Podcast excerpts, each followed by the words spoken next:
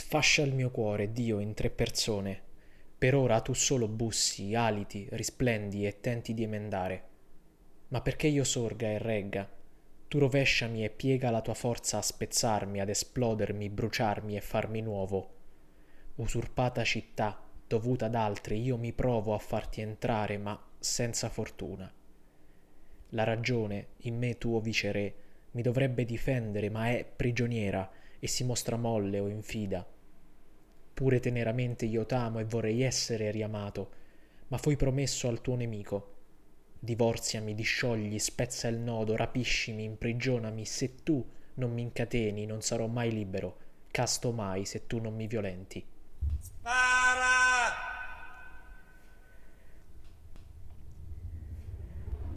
Spara! Spara!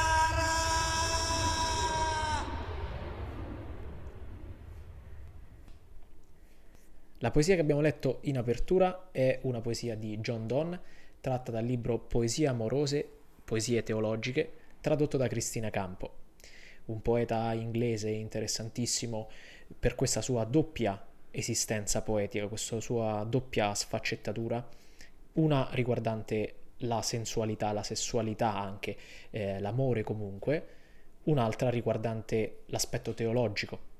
La poesia di Don anticipa alcuni elementi del barocco, ha delle eh, inversioni, delle sovrapposizioni, dei rigonfiamenti che lo rendono davvero interessante, molto solido, molto concreto.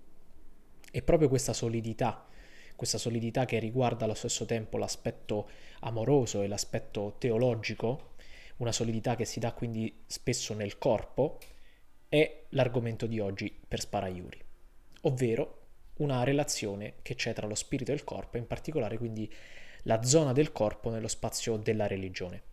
Come sempre le puntate di Sparaiuri non hanno pretesa accademica, non hanno pretesa eh, di studio, hanno pretesa di proposta, ecco, e sono semplicemente degli appunti di lettura, dei collegamenti che mi viene da fare in maniera abbastanza spontanea, ma spero interessante. E questa lettura di Don mi ha fatto proprio riflettere sulla dimensione del corpo nella religione, perché siamo abituati o comunque si tende spesso a pensare alla religione come qualcosa di immateriale, eh, spirituale, ovviamente, ma eh, come dire, relegando il corpo alla zona esterna alla religione in realtà. In termini antropologici, ovviamente sappiamo che però non è così ed anzi il corpo ha una dimensione, eh, ha una presenza, ecco, molto esplicita, molto rilevante all'interno della, eh, della religione cristiana e non solo, a partire proprio dal fatto del concetto di incarnazione. Anche qui non mi, non mi addentro in questioni teologiche che non saprei eh, gestire, però voglio sottolineare questo aspetto che mi sembra molto interessante della, della fisicità all'interno della religione. Altra premessa è il fatto che non è necessario qui credere o non credere, ma possiamo guardare al discorso in un'ottica antropologica da una parte e poetica dall'altra perché quello che mi ha affascinato di questa poesia di donne e di altre è appunto proprio il fatto che eh, il rivolgersi a Dio è un rivolgersi violento. In questo caso Cristina Campo ha fatto delle scelte di traduzione interessantissime e affascinantissime già a partire dall'incipit che si apre con questo sfascia. Eh, sfascia il mio cuore Dio quindi c'è il cuore che sicuramente ha, è anche un veicolo eh, all'interno della poesia un, una parola veicolo per introdurre un discorso di tipo spirituale, di fede appunto, che però viene eh, carnalizzato, viene ridotto a carne anche grazie, anzi direi soprattutto, grazie a questo verbo che è sfasciare. Sfasciare che è un verbo poi eh, per certi versi contrario al fare, quindi sfasciare anche nel senso di disfare. Mi sembra davvero efficace non solo dal punto di vista sonoro, ma anche dal punto di vista ideale, eh, di significato, eh, perché è contrapposto al fare di Dio. Dio come fattore, eh, l'essere fattore uno degli attributi per esempio danteschi di Dio, no? E poi tutta un'altra serie di verbi che compaiono in questa, in questa poesia, messi in fila con la sindeto, con la virgola, quindi uno dietro l'altro, a rafforzarne la già violenta carica eh, di significato che portano, quindi divorziami, disciogli, spezza, rapiscimi, imprigionami, bussi e così via. Rovesciami, piega la tua forza. La chiamata di Dio diventa una chiamata fisica sul corpo.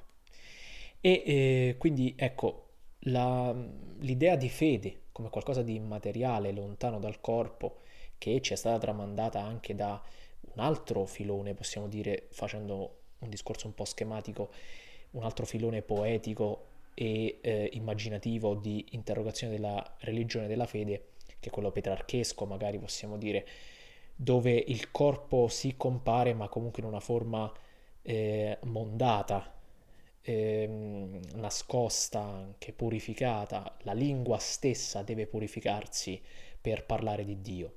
È una cosa che in realtà in parte fa anche Dante, visto che partendo dall'inferno marcescente e interamente carnale si arriva a un paradiso teologico appunto completamente smaterializzato sia eh, nelle figure che incontra Dante che sono pure luci eh, sia nel linguaggio che è appunto molto filosofico, molto distaccato dalla materia, però in realtà Dante, la grandezza di Dante è proprio questa di far coesistere un po' similmente a Donna, anche se siamo naturalmente in un contesto geografico e storico molto diverso, ehm, la fisicità e la fede. Questo aspetto quindi eh, della connessione tra corpo e fede non è qualcosa di completamente inedito, ma ritorna naturalmente nella storia del cristianesimo, basta pensare alla concezione medievale eh, della religione la, e la concezione quindi anche del corpo medievale, tutta l'idea della flagellazione, del martirio del corpo, oppure possiamo pensare agli eremiti, ai sacrifici, eh, Sant'Antonio Abate nel deserto e così via, sono eh, dei mondi molto violenti, molto cupi, dove la fede si esercita proprio in relazione al corpo, magari come negazione del corpo, però comunque incidendo su quello. Una cosa che mi è sembrata di trovare, eh, voglio dire che leggendo Donna ho pensato anche a questo, anche in altre religioni, anche in altre spiritualità.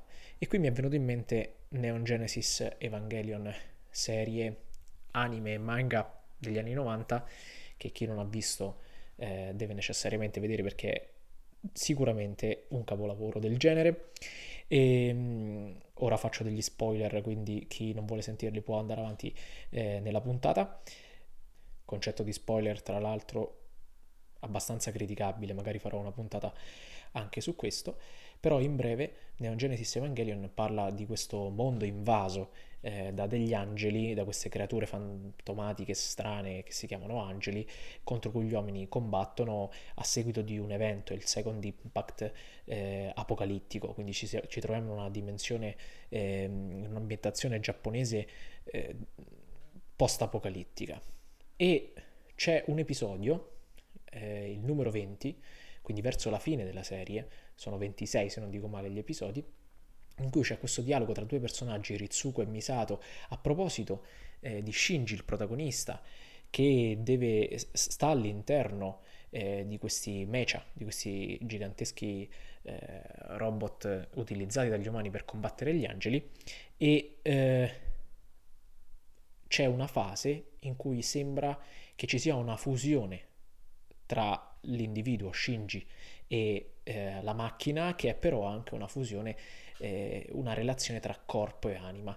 Tutta la serie Neon Genesis Evangelion ha dei sottotesti, delle tracce che rimandano a discorsi antropologici, esoterici, religiosi, eh, è densissimo, filosofici e così via. E, e, quindi ci si perde davvero nel mondo simbolico di questa serie. Ma leggo questo dialogo e quindi dobbiamo immaginare, non, non leggerò eh, i personaggi tutte le volte, ma come un dialogo tra Ritsuko e Misato che stanno commentando la sorte di Shinji. Il titolo eh, dell'episodio 20 tra l'altro è Forma dell'animo, forma dell'uomo, che mi sembra quindi significativo proprio in questo senso. Leggiamo. Ciò che si potrebbe definire come la vita biologica di Shinji è in effetti ancora esistente. Si attribuisce infine valore alla vita umana. Al momento la perdita di Shinji non è questionabile. Ma davvero o forse la Nerve più che alla vita di Shinji è interessata al ripristino dello 01 quale proprio strumento? Non intendo negarlo. Si presume che il corpo fisico di Shinji, avendo lui perso il proprio ego confine, stia fluttuando all'interno dell'entry plug in stato molecolare. ovvero Shinji sarebbe mutato verso una forma esistenziale non suscettibile ad identificazione visiva? Esatto. La composizione dell'LCL all'interno della capsula ha subito una modificazione chimica, risultando attualmente assai simile a quella dell'acqua marina della Terra primitiva. Brodo primordiale. Tutta la materia che componeva Shinji è conservata all'interno dell'entry plug dove è individuabile anche ciò che potrebbe essere definito come la sua anima e infatti l'ego immagine di Shinji sta conferendo pseudo-sostanzialità al suo plug suite. In altre parole, il recupero consisterebbe nella ricomposizione dell'entità fisica e nella sua riunificazione con quella psichica.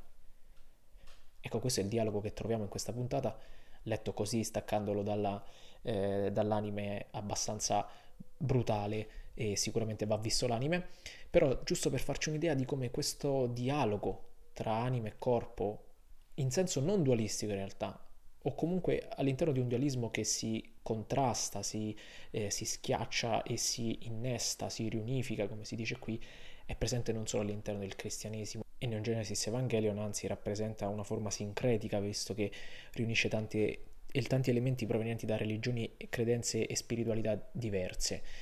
Eh, comunque rimane questo aspetto dell'unificazione, della, come dire, dell'avvicinamento a una dimensione spirituale superiore, divina attraverso una modificazione del corpo. Riportando il discorso in termini antropologici, a questo punto mi viene da leggere una, un passo tratto da un libro che trovo molto interessante, che è Fare umanità di questo antropologo Remotti, che consiglio assolutamente, Francesco Remotti.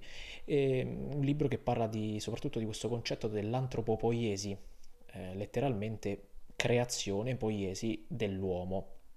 E un libro molto interessante che parla proprio delle modificazioni del corpo e delle decorazioni del corpo, um, Remotti li chiama interventi estetici sul corpo, in particolare quel capitolo mi sembra adatto per oggi, eh, dove queste modificazioni hanno a che fare con tanti aspetti, anche per esempio di stare in società, aspetti rituali, ma appunto anche il confronto con Dio. E a un certo punto eh, Remotti scrive, attribuito a Dio oppure agli uomini, il lavoro antropopoietico è globale e pervasivo. Certo, secondo le sue finalità può dirigersi prevalentemente verso questo o quell'aspetto della realtà umana. È quindi del tutto plausibile che si determini una gerarchia di fini antropopoietici, nel senso che si potrà dare, per esempio, maggiore importanza al modellamento morale piuttosto che all'educazione intellettuale, oppure privilegiare le dimensioni intellettuali e morali rispetto a quelle sensibili, o al contrario curare maggiormente il corpo rispetto all'anima e allo spirito. Anche quando l'antropopoiesi si concentra sulle dimensioni spirituali, è bene non dimenticare che vi è in effetti un'estetica dello spirito, ovvero che le preoccupazioni estetiche non si riducono affatto alla cura del corpo. È indubbio, tuttavia, che come la dimensione estetica è ineludibile per qualsiasi tipo di foggiatura antropopoietica, così non ci si può mai sottrarre del tutto alle preoccupazioni per gli aspetti del corpo. Ammettere la dimensione estetica di qualsiasi tipo di intervento antropopoietico significa riconoscere l'onnipresenza del corpo in ognuno di questi tipi di interventi. Anche quando il corpo viene trascurato o condannato, esso subisce effetti estetici di indubbio rilievo. Il rifiuto di curare l'estetica del corpo è comunque una scelta di tipo estetico. Pure quando non si perseguono obiettivi di bellezza e al contrario si abbandona volutamente un simile tipo di preoccupazioni, non si esce affatto da un'estetica del corpo. Per Remotti quindi il corpo è onnipresente nella dimensione antropopoietica e anche in contesti religiosi, spirituali. Anche quando il corpo viene negato, come dicevo all'inizio, c'è un lavoro sul corpo. Anche quando è messo in opposizione netta rispetto alla dimensione spirituale, il corpo come elemento negativo, come polo negativo, continua a funzionare e quindi modifica e si modifica a sua volta. E allora ecco che troviamo come eh, la poesia, forse, è un'arte privilegiata in questo, cioè nella sua capacità di inserire all'interno del discorso, attraverso il polisenso, l'ambiguità, la contraddizione, elementi appunto contrastanti che si negano a vicenda ma che nello spazio poetico riescono a convivere, come nel caso di Don e come nel caso di molti altri poeti flagellatori, poeti del corpo e dello spirito allo stesso tempo. Qui non posso non pensare a un grandissimo della nostra poesia, cioè Jacopone da Todi, poeta del 1200 che similmente a Don eh, ha all'interno del suo percorso la presenza di elementi amorosi, di elementi teologici eh, che si contrastano anche fra loro e che passano attraverso la fustigazione del corpo. E quindi chiuderei leggendo Jacopone da Todi nella sua versione originale, quindi lasciando anche magari un, un non detto, un non spiegato nel significato e facendo passare tutto attraverso il suono. Dell'infirmità e mali che frate Jacopone demandava per eccesso de carità. O Signor, per cortesia, mandame la malsania. A me la freve quartana, la contina e la terzana, la doppia quotidiana, con la grande idropesia. A me venga mal de dente, mal de capo e mal de ventre, allo stomaco dolor pungente, in canna la squintania. Mal de occhi e doglia de fianco, e la postema al lato manco, tise come ionga in alco, ed omne tempo la frenesia. Agia al fegato riscaldato, la milza grossa e il ventre enfiato, lo polmone sia pagato con gran tossa e parlasia. A me venga il mal dell'asmo, e ionga se c'è quel del pasmo, come al can venga rasmo ed in bocca la grancia a me lo mormo caduco decadere in acqua e in foco e giammai non trovi loco ch'io affitto non ce sia. A me venga cechitate mutezza e sorditate la miseria e povertate donne tempo in trapperia. Tanto sia il fetor fetente che non sia null'om vivente che non fuga da me dolente posto intanto infermaria e in terribile fossato che regoverci è nominato loco sia abbandonato da onne buona compagnia. Gelo grandine tempestate fulgori troni oscuritate non sia nulla avversitate che me non agia in sua balia. Gli demonia infernali e si sian me ministrali che m'exerciten li mali ch'ho guadagnati a mia follia. E in fin del mondo alla finita sì me duri questa vita e poi alla sceverita dura morte me sedia. E legome in sepoltura ventre de lupo in voratura e le reliquie in cacatura e in spineta e rogaria gli miracol po la morte chi ce vien aggia le scorte e la vessazion forte con terribil fantasia. O nom che mode mentovare si sedeggia stupefare con la croce se signare che mal contro non si invia signor mio non è vendetta tutta la pena che ho detta che me creasti in tua diletta ed io t'ho morto a villania